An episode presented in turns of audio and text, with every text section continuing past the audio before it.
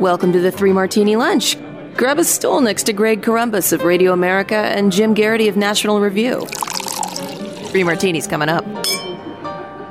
Really glad you're with us for the Thursday edition of the Three Martini Lunch. We actually have all good martinis for you today. We're also brought to you by a brand new sponsor, the HR experts at Bambee.com. Uh, but Jim, we do need to start with some sobering news. We just spent all of yesterday, of course, talking about the legacy and the life of Rush Limbaugh, who passed away after a long, year long battle with stage four lung cancer. And now we're finding out again, just before coming on to record today, that uh, former Senate Majority Leader, 1996 Republican presidential nominee, 1976 vice presidential nominee, Bob Dole, uh, 97 years old, also diagnosed with stage four lung cancer. A very brief statement uh, says his treatment will begin on Monday, and he says he knows that other Americans are facing significant health challenges as well. So, um, Jim, we obviously wish Bob and, and, Elizabeth Dole the very, very best here, but it's extraordinarily difficult news, and it's uh, another very difficult day for the right. Yeah, uh, it kind of feels like you know when when it rains, it pours. It comes in bunches, and uh, look, I think we can't you know no one would dispute that Bob Dole has had a exceptionally full life, but uh, you know our thoughts are with him and his loved ones at this time. Well, let's talk about our good news here. We've got uh, plenty of it today. And let's start with the news uh, out of the nursing homes. We're going to have two related to nursing homes today. Let's start with what CVS is saying. You reported on this yesterday, Jim. Uh, CVS says that as of 4 p.m. Tuesday, the company has administered 100% of the first doses and 97% of the second doses in 7,822 skilled nursing facilities and 90% of the first doses and 47% of the second doses in 37,958 assisted living and other long term care facilities. So, obviously, the the biggest priority with these vaccines is the people at the greatest vulnerability for uh, COVID 19, and that uh, would seem to be the elderly based on all the data that we have. And while the rollout and the implementation of the vaccine distribution has not been as smooth as we would like in many cases, it appears that for many of the, the people who were in the most at risk category, the news is pretty good. Yeah. And if you are among those who'd like to get a vaccine and you may or may not be in the groups that qualify, and you go online and you're told there are no appointments, and you're told you didn't log on early enough in the day and you get up at 6 a.m. and you try it and it's the same sort of thing. Hearing news like this makes these frustratingly long waits a little bit easier to take. And it does point to most states doing what they're supposed to do. I think there's all a general agreement that we would want the vaccine going to the people who are most vulnerable first and by and large that is what happened if you're a uh, someone who's a senior or immunocompromised but you're living alone or you're living with your family and you're not in an assisted living facility and you're not able to get the vaccine uh, it's a little frustrating. Yeah i wish you could get the vaccine now but probably if you're living in a assisted living in an assisted living facility a nursing home long-term care facility something like that you are unable to to stay it's, it's much tougher to stay six feet away from people. You're just going to encounter a lot more people. Uh, you're being encountering, encountering caregivers. And you know as we've seen uh, as what happened in New York and a variety of other states with the order from Andrew Cuomo. This is foreshadowing our second martini. That this uh, this is where it can spread really really quickly, and there was this eye-opening and unnerving figure from the COVID tracking project that said that uh, you know less than one percent of Americans live in these kinds of long-term care facilities right now, at least as of like maybe you know February 11th, I guess it was. So you know one week into one week or so into February last week, they made up 36 percent of the U.S. COVID deaths, more than 166,000 deaths. Um, this is where we needed to start. This is where we needed to protect people the most, and by and large, we're not completely done. But it looks like everybody's gotten their first shot, which, as we know, gives them or automatically starts boosting your immune system, starts giving your uh, your your body starts adjusting to to that sort of virus, and they are well along on the second shot, particularly amongst uh, the medical facilities that involve higher levels of medical care. Also, some something kind of interesting as I went through this. The in case you're wondering, the uh, New York does not quite lead. It leads the, the country in terms of the number of deaths in long-term care facilities. That's 140 more than 14,000. Uh, you know, about 1,600 higher than the next highest state, which was California. If you want to argue, okay, but how much is the proportion the state that has the highest proportion of deaths that are occurred in these long-term facilities kind of surprised me it's new hampshire but actually it's fairly small in terms of its total numbers. It's 790 out of 1,117 total deaths in the Granite State since this pandemic began.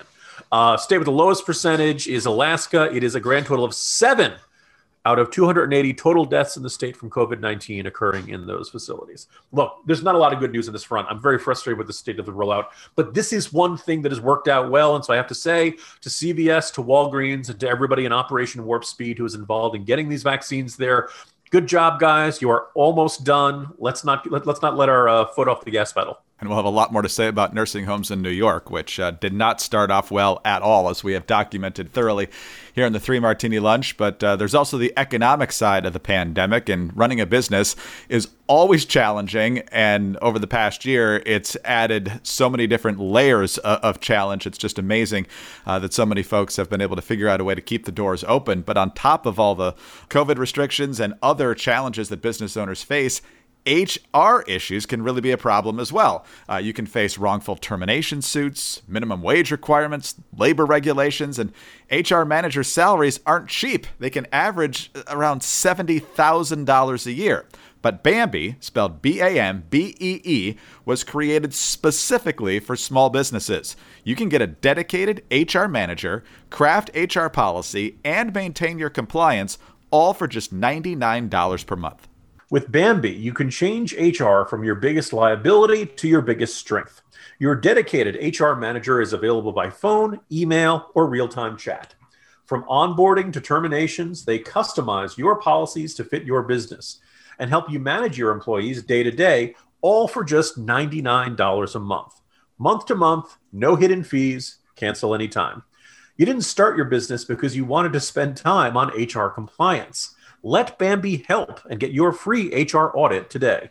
And as we've already discussed on the Three Martini Lunch this week, math can be hard sometimes, but $99 a month, considerably less than $70,000. So go to Bambee.com slash martini right now to schedule your free HR audit. That's Bambee.com slash martini, spelled BAM to the B-E-E dot com slash martini. All right, Jim, I think everybody knows where we're headed in our second martini here. Uh, what could possibly be good news about Andrew Cuomo and nursing homes in New York? Well, the feds are on the case now. You know, the exact thing they were trying to avoid by covering up their nursing home death statistics. Albany Times Union, the FBI, and the U.S. Attorney's Office in Brooklyn have launched an investigation that is examining, at least in part, the actions of Governor Andrew M. Cuomo's coronavirus task force in its handling of nursing homes and other long term care facilities during the pandemic, the Times Union has learned. The probe by the U.S. Attorney's Office in the Eastern District of New York is apparently in its early stages and is focusing on the work of some of the senior members of the governor's task force, according to a person with direct knowledge of the matter who is not authorized to comment publicly. And Andrew Cuomo, Jim is also, at least according to Assemblyman Ron Kim, the winner of this week's TJ Ducklo Award for promising to destroy someone uh, because Kim would not go along with. Um, Governor Cuomo's uh, plan to continue uh, to carry the water and uh, cover up what the administration had done there to deflect from the feds and to obviously keep really damaging information coming out during a political season. So, what do you make of the feds getting involved here?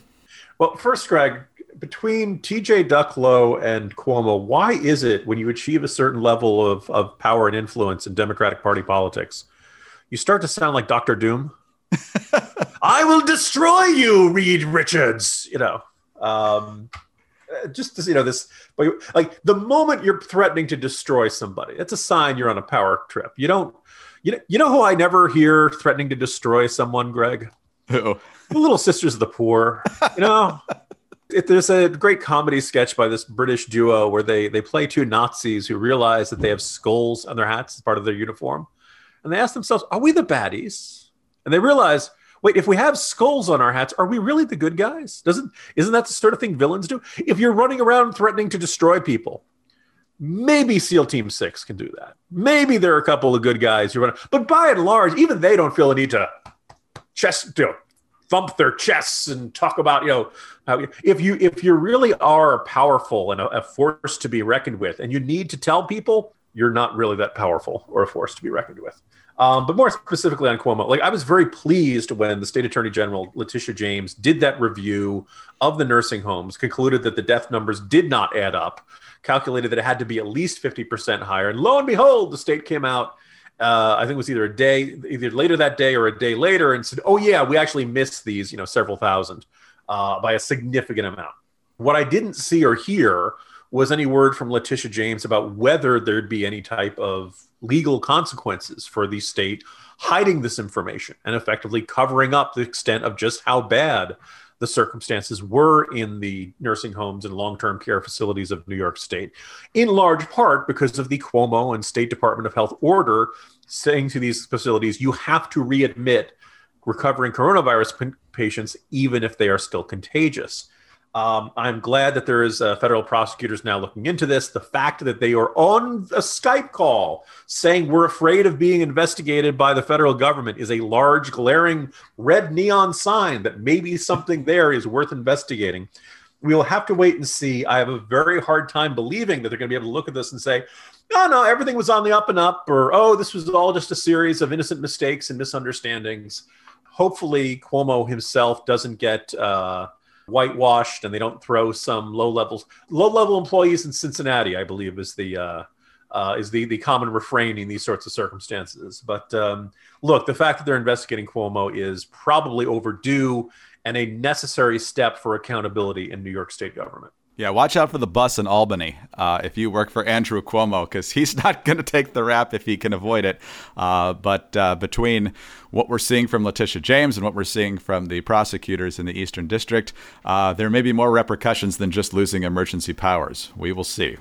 Guys, it's Mock and Daisy from the Chicks on the Right, and we're excited to tell you about our podcast, the Mock and Daisy Common Sense Cast. If you've been stressed lately with the information overload on social media or just don't feel like anything in the news makes sense anymore, don't worry because we're here to clear things up. Every week we discuss topics like cancel culture, national crisis, what's happening to our new generations, and if you're just plain tired of people trying to tell you what to do or how to live your life, we tackle that too. Find out more by going to our website, chicksontheright.com, or start listening on the Apple Podcast app, Spotify, or your favorite podcast app. Don't forget to leave a comment or review and subscribe. All right, Jim, last piece of good news, and this I have to file under I'll believe it when I see it because we've heard so much from the Biden administration that seems to be deferring to the unions and figuring out reasons not to get back to school.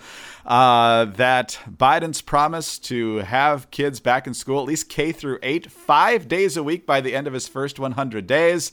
Well, that would be great if we actually saw that, but but we don't know. I mean, he's talking about new HVAC systems, new ventilation for all these schools. Uh, the unions uh, claim they have to have whatever's in the, in the stimulus bill here, uh, but Biden says that he believes that he can get this done. That these schools can be open K through 8 5 days a week. I'm not sure whether that means all students in school all day, five days a week, or whether they've got to still kind of stagger it and hybrid it. Uh, but uh, it would still be a step in the right direction. But for an administration that seems to be looking for excuses uh, most days to not open up, uh, the fact that he still has this goal is a good thing. But uh, I'm still a little leery on whether he's actually going to be able to achieve this. Yeah, and look, this is a I'm going to call a potentially good martini. It is not a certainty good martini. I do think it's an indicator. I thought it was interesting during that CNN town hall that first Biden had to insist that his policy was not that a school that is open one day a week qualifies as open. He said that was a failure in communication. Uh, look out for that bus, Jen Psaki. Oh, oh, oh, yeah because that was what Jen Psaki was defining an open school just a couple of days earlier. Okay, fine. Let's assume there's some miscommunication or Biden sees his White House press secretary going out and stating something that is not what he wants, doesn't meet his standards, and is not his policy. By the way, I keep in mind there's more than once where we've had a situation, we saw this during the Trump years too. What Joe Biden thinks and what the Biden administration is saying, doing, and do, like they can sometimes be only distant cousins, right? They, they they may have met each other, they may have shook hands, but they're not the same thing. And you just kind of wish that the Joe Biden knew what the Biden administration was doing. He'd, he'd be really outraged if he knew it. Um, look, one one of two things will happen. By the way, Biden's 100 days ends, I believe, April 29th. So we're looking at the end of April, early May. If all schools and they after a day they kind of walked it back to K through eight, but I'll take it. Uh, if K through eight schools are across the country are open five days a week at the end of April or early May, I will say, good for you, President Joe Biden. It wasn't really his decision. It was mostly mostly up to state boards of education, local boards of education. But you know what? It is good to have a president and a Democratic president who is willing to say schools should be open by a certain date. That's not quite what he said, but it was close enough, and I will take it. If it doesn't, there's really not much wiggle room on this. There, there's really not a case in which Biden said we should have schools open five days a week unless you know something bad happens or cases go up or in cases the teach in case the teachers unions don't want to you know like there, there really wasn't any wiggle room to that so one way or another we're either going to be saying hey good job biden administration good job joe biden on may 1st or we're going to be saying you failed you went before the american public and you said you'd be able to deliver on this and you didn't lo and behold governing is a lot tougher once you're in the oval office and once you're actually running the executive branch we'll see how it hopes out. I hope he's I hope he's right. I hope that you know I think it's safe to say, but a whole bunch of jurisdictions teachers have been either bumped to the very front of the line or pushed closer to the front of the line on the prioritization scale. I don't want teachers to go into classrooms where they feel unsafe. I do think though that in most of these cases they're being asked masked to teach to students who are masked and they'll be staying six feet or more apart um, we saw, we talked earlier in the week about how the CDC director said that three feet distances should be fine. Um, and they're doing so in many cases, not uh, five days a week. This is not asking people to give CPR to Ebola patients. This is a virus that you have a 90 some percent chance of surviving. Now, if you are particularly old as a teacher, if you're particularly immunocompromised or you live with someone who's immunocompromised, okay, I, I understand. These are legitimate concerns. And I think the school board and everybody else kind of let's figure out how we can work around this. Maybe it makes sense for particularly vulnerable teachers to maintain online learning past this point into the future. But as we've seen, lots of private schools have figured out how to make this work, and a bunch of states have figured out how to make this work. Now, there's a whole question of like we've been confronted with a really big problem, and it's like all hands on deck to figure out a solution. And in far too many of these cases, the attitude of, of you know, not even I'm going to say the teachers, because there are plenty of teachers who are like, hey, look, I didn't sign up for this to talk to a screen. I talk to this because I love kids and I love teaching. This is my calling, right? They get into this because they want to do it. There are a whole bunch of teachers who want to get into the classroom as long as they, you know, feel safe and they feel like they're not, you know, exposing themselves to great risk by catching this virus you know, there's no excuses anymore. You could you could blame. There's no blaming schools for being at this state in March 2020. There is blame for schools for being in this state of March 2021. Guys, you've had a year to figure this out. It's time to get the kids back in schools in some form and ratchet it up as more and more teachers get vaccinated. But so, hey, you know what, Greg? We're having a we're having a we're having a snow day, and thus online schooling is canceled here in Authenticity Wood.